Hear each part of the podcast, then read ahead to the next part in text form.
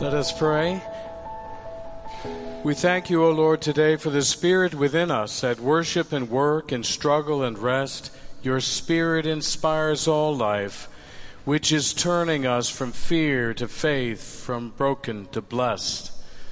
Today, O God, we enjoy the Trinity round us, above, beneath, before, and behind. The Maker, the Son, the Spirit, together they call us to life and they call us their friends. Amen.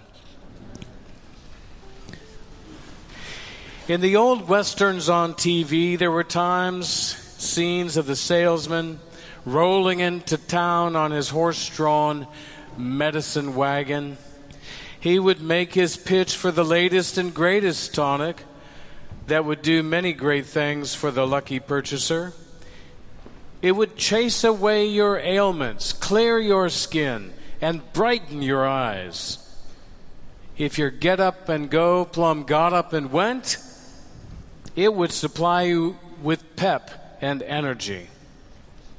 I'm a product of the TV generation, can you tell? Let me give several other examples of pep in a bottle.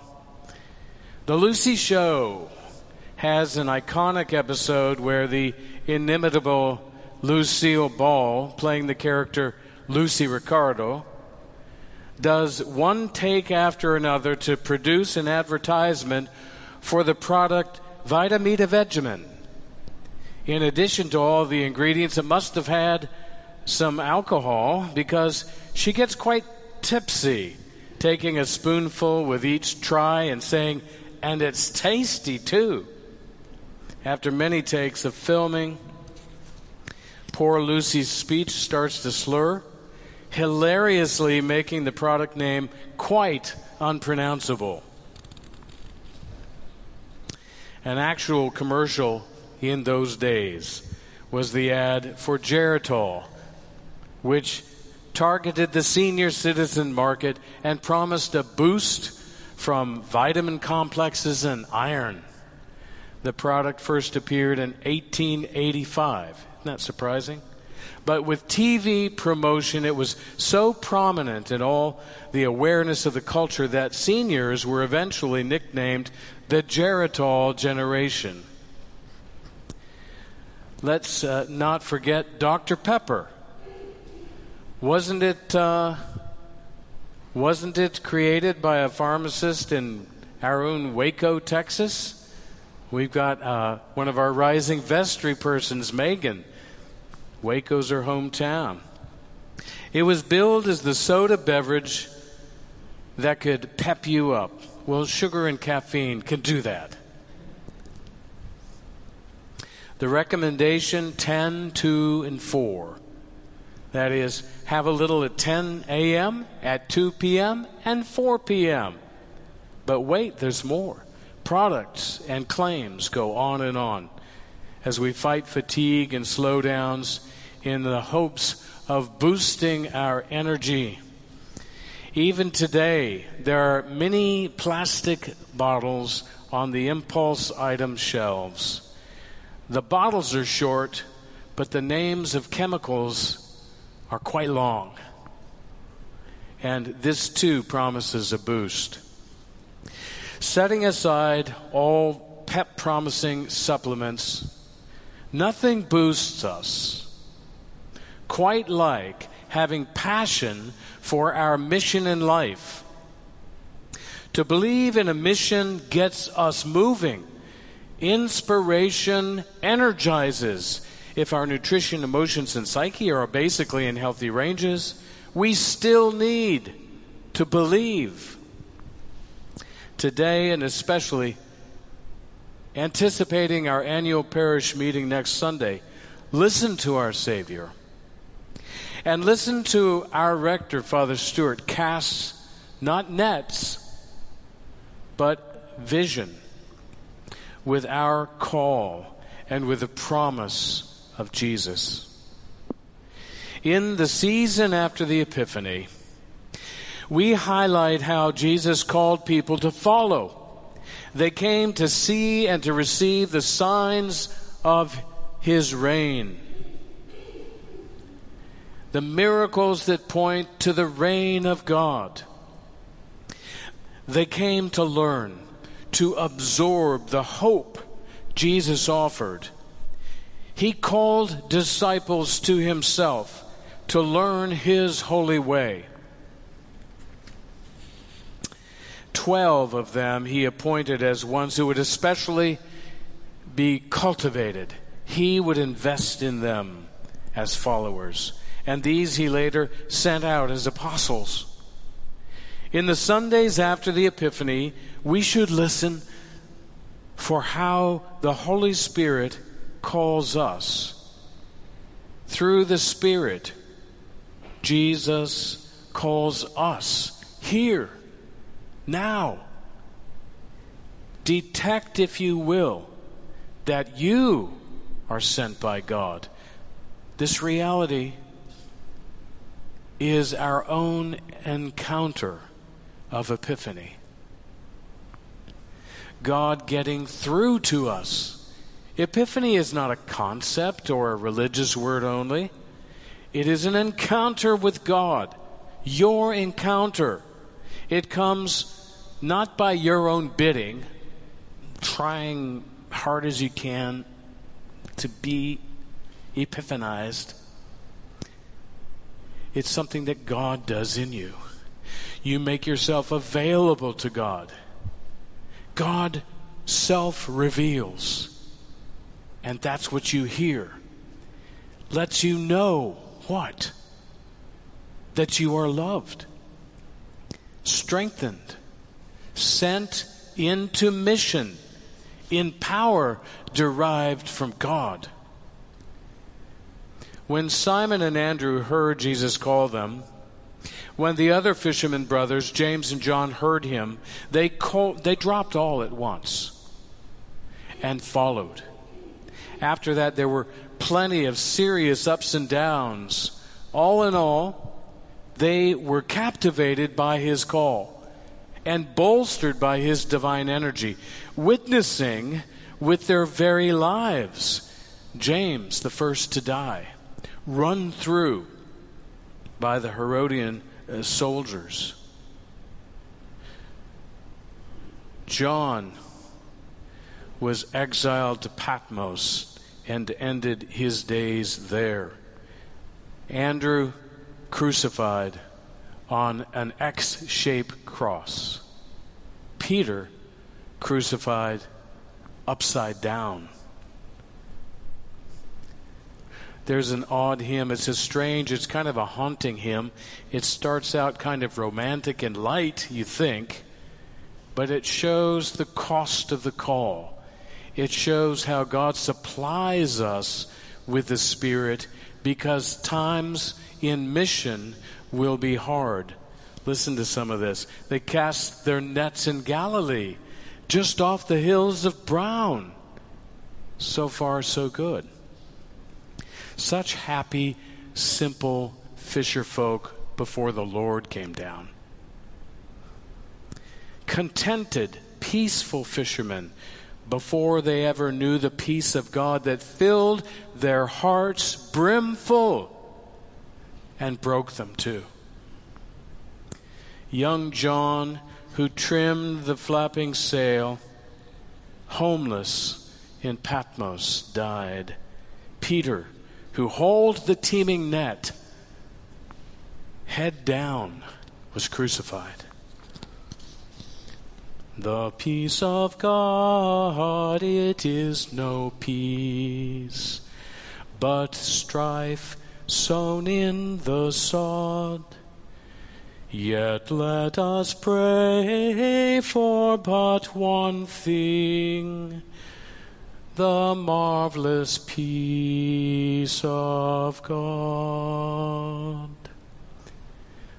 That is about the paradox of their willing courage and sacrifice and the peace from Christ they knew despite all.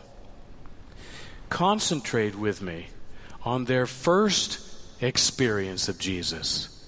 Ponder deeply the connection that must have been in play the moment Jesus calls them, the moment They look up and listen to his voice and the nature of his request. An epiphany is a revealed glory, something special showing. What is it that manifests from Jesus' call? What is it that moves those fishermen? I'm sure their trade was not so attractive in any aesthetic or romantic way. I'm sure it was rigorous, tedious, smelly, and dangerous. Still, leaving it all must have been monumental because it was what they knew, what effectively kept them and their families alive. There had to be something detectably shining as light which they noticed for them to come at once. Here are three stanzas of free verse. Uh, but I want you to take uh, a few seconds before I start thinking about the sensi- sensory reality of life as a fisherman there with those. And I want you to spend a couple of seconds right afterward thinking about the moment that just happened and yet moved them to follow.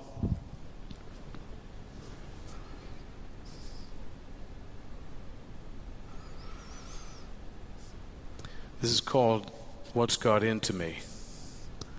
Hands bleeding again. No relief in the life of casting nets, sewing torn strands, pulling oars, cleaning fish, hauling up anchor. It has to be done while I have breath and blood flowing. It has to be done. What? Who is this and why is he calling? What does he mean, follow?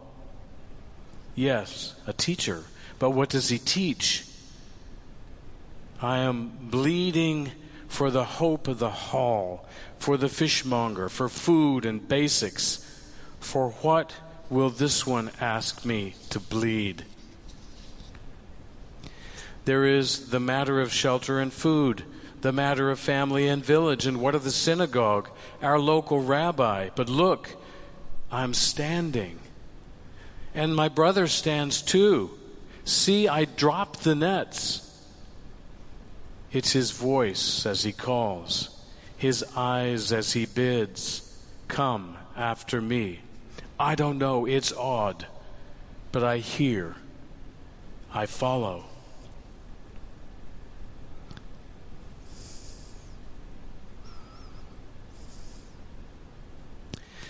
Naturally, until this captivation takes hold, the epiphany moment, there is reluctance.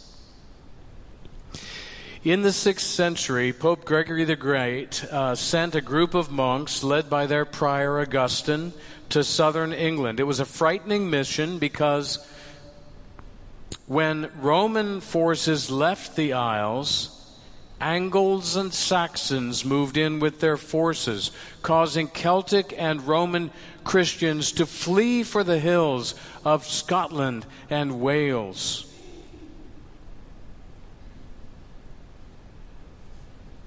when Augustine and his monks reached southern Gaul, people warned them that there was great danger there.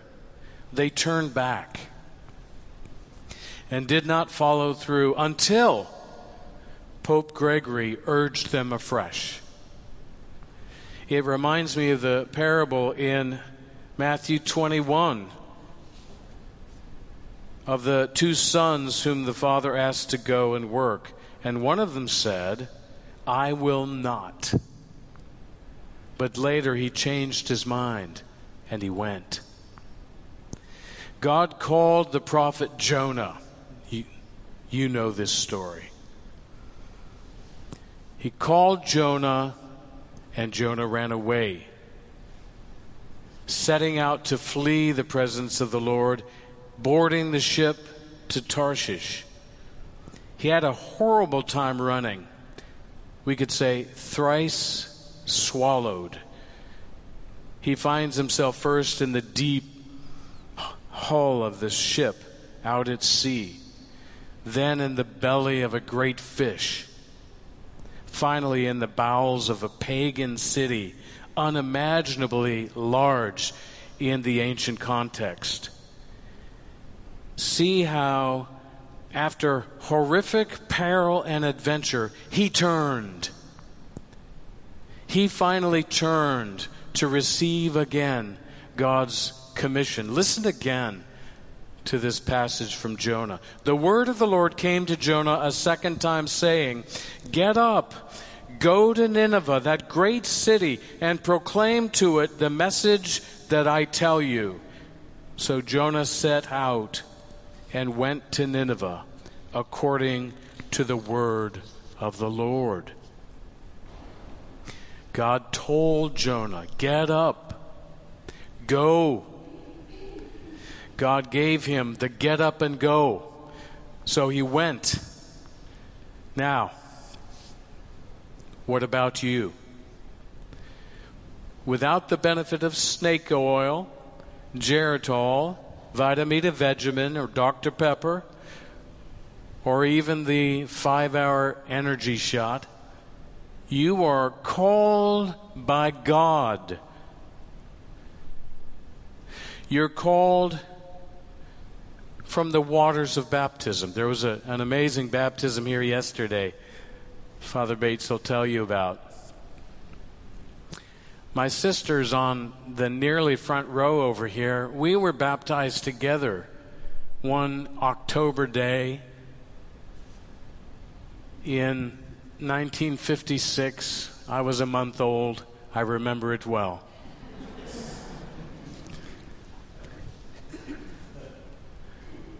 It's good to have my sister Lori here, my baptism buddy. We're called from our baptism to go. We're called from this altar to go. We're called to follow Christ from this word of God that comes to us proclaimed in this place and it moves us. We have our epiphany moments and we are called, we hear it, and we go with nothing but divine revelation, epiphany, grace, you are called to follow Jesus, to be sent into mission. It may not make your skin shine or get rid of athlete's foot. It may not prevent scurvy or headaches, but it will bring you joy and energy for God's work. There is work for you. Ask these guys. There is work for you, not only in this place, but beyond this place, there is work for you. This is real. To borrow from the language of Isaiah 60 and Luke 1, canticles of the daily office, God's glory will appear upon you, and the Lord will be your everlasting light, and your God will be your glory. You will go before the Lord to prepare his way. The dawn from on high shall break upon us. That's better than pep in a bottle. Is that enough for us? Are you feeling the epiphany, the get up and go? Because God is calling, get up and go. Go into the part of the world that you will reach. Feel the gift of grace surging through you. Proclaim the good news. You can proclaim it like no one else to people who will, who will receive it from no one else but you. So go. And we finish with the prayer that was our prayer on page three at the beginning. Give us grace, O Lord, to answer readily the call of our Savior Jesus Christ and proclaim to all people the good news of his salvation, that we and the whole world may perceive the glory of his marvelous works, who lives and reigns with you in the Holy Spirit, one God, forever and ever. Amen.